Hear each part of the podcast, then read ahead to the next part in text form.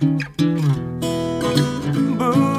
化放送ポッドキャスト QR 月曜日のこの時間はリスナーご意見番いいねっか新潟。リスナーのあなたに知っていただきたい新潟県についての情報をお届けしています。あなたにも一緒に考えていただきたい新潟県についてのクイズもあります。お付き合いください。今回のテーマは、スノーリゾート妙高。えー夏に緑豊かなスポットとしてご紹介した妙高市ですが、冬には雪を存分に楽しめるスノーリゾートに様変わりするんですね。え昭和12年、日本政府が外国人観光客を呼び込むために国際リゾートの建設を推進したときに、その建設地の一つに妙高が選ばれておりまして、古くから冬の新潟観光に貢献していたことがわかります。それではそんなスノーリゾート妙高の魅力について詳しい方にお話を聞いてみましょう。妙高市観光協会副会長の東間和弘さんです。東間さん、よろしくお願いします。はい、どうもです。よろしくお願いいたします。はお願いしますあの、冬の妙高、どんな楽しみがあるんでしょうか？やはり妙高の宝は雪と温泉なんですよね。うんまあ、スキー場がたくさんありまして、はいスキーやスノーボードが楽しめます。うんうん。そして、妙高高原温泉郷として、7つの温泉地があるんですよね。はいまあ、ですから、寒い冬を楽しむならぴったりのスポットだと思いますよ。はいまあ、あの北陸新幹線で首都圏からも楽にアクセスできるので、ぜひ気楽にお越しいただきたいですね。はい。あの、妙高のスキー場は、他のスキー場と比べてどんな特徴がありますか？あの妙高のスキー場、標高が高いんですよ。ほうほうほうそこでいわゆるパウダースノーと呼ばれている、さらさらとしたいい雪が積もるんですようね。ん。で海外の方には、ジャパンのパウダーという意味で、ジャパウと呼ばれて喜ばれておりましてね、もうウィンタースポーツを楽しむのにはベストな雪質と言われているんですよ。えー気持ちよく滑れる雪質が人気の秘密ということなんでしょうね。ええあの、妙高のおすすめのスキー場、よろしかったらいくつか紹介していただけませんか？ああのただいまお話しした雪質の良さで言いますと、はい。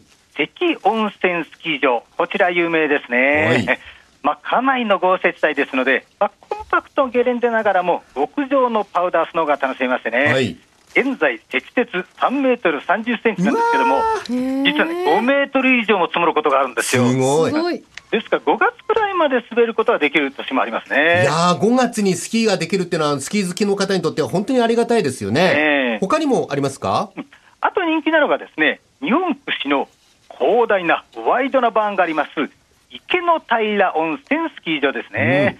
えーもうこちらも初心者から上級者までね、いろいろなコースがありまして、はいえーまた、妙高高原インターチェンジから約3キロメートルと、アクセスもいいんですよね。うんまあ、あと、家族で行くなら、キッズパークやスノーラフティングなどをですね、はいお子様向けのアクティビティ豊かなマダラオ高原スキー場もおすすめです。はい。いろいろおすすめなところがいっぱいあって、行かれる方は迷うところだと思うんですが、あの、近頃オープンしたという、妙高の新しいスキーリゾートがあるそうですね。あはい、あの昨年ですね、ええ。12月の16日にロッテ新井リゾートがオープンしたんですよ。はい。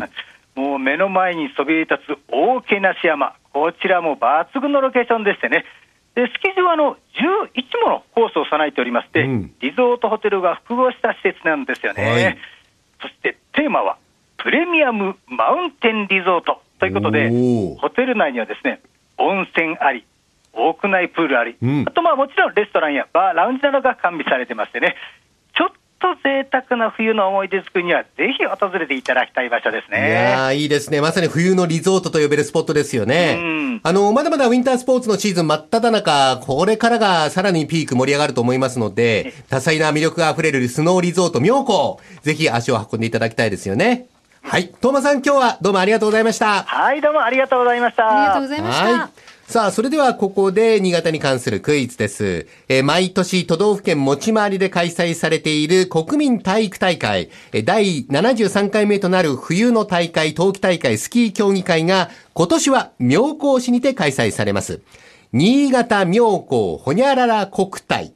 この愛称で知られる大会。このほにゃららに入る言葉とは何でしょうか ?4 択です。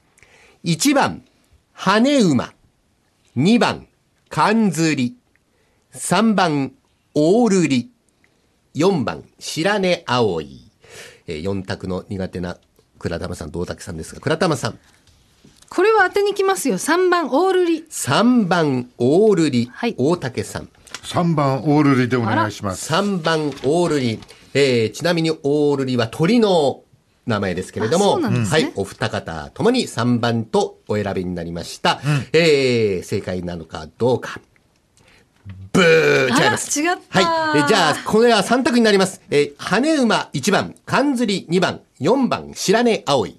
倉玉さん。白根青い4番。4番、大竹さん。一番羽馬。1番、羽馬。えーっと、4番、1番分かりましたが、正解は、大竹さんの羽馬です。羽。はい。4番の白根葵は山の深いところにある植物の名前なんですね。ねそんな感じですよねあの、羽馬、えっ、と、雪解けの時期になりますと、地域のシンボル妙高山の外輪山に、まるで駆け出す馬のような雪型の模様が現れるんですね。はい。ここに馬の模様が。本当だ。はい。その形から妙高市では羽馬と呼ばれておりまして、この羽馬を愛称に使った新潟妙高羽馬国体、えー2月25日から28日までの4日間開催されます。ジャイアントスラローム、ジャンプ、クロスカントリー、コンバインドの4種目が行われ、それぞれ迫力ある雪上の決戦が繰り広げられます。ぜひ、新潟妙高羽馬国体、そして、スノーリゾートを楽しみに、妙高へお出かけになってください。え今週はスノーリゾート妙高をご紹介しました。え来週以降もこの時間は新潟県の情報をお伝えしていきます。楽しみにしていてください。このいいねっか新潟のコーナーは文化放送のホームページにて、ポッドキャスト配信されています。ぜひお聞きになっていただいて、新潟県について詳しくなってください。そして、いいねっか新潟で取り上げた内容をさらに詳しくご紹介している公式ウェブサイト、ウェブ版いいねっか新潟と公式 Facebook もあります。ぜひ放送と合わせてお楽しみください。この時間はリスナーご意見番いいねっか新潟をお送りしました。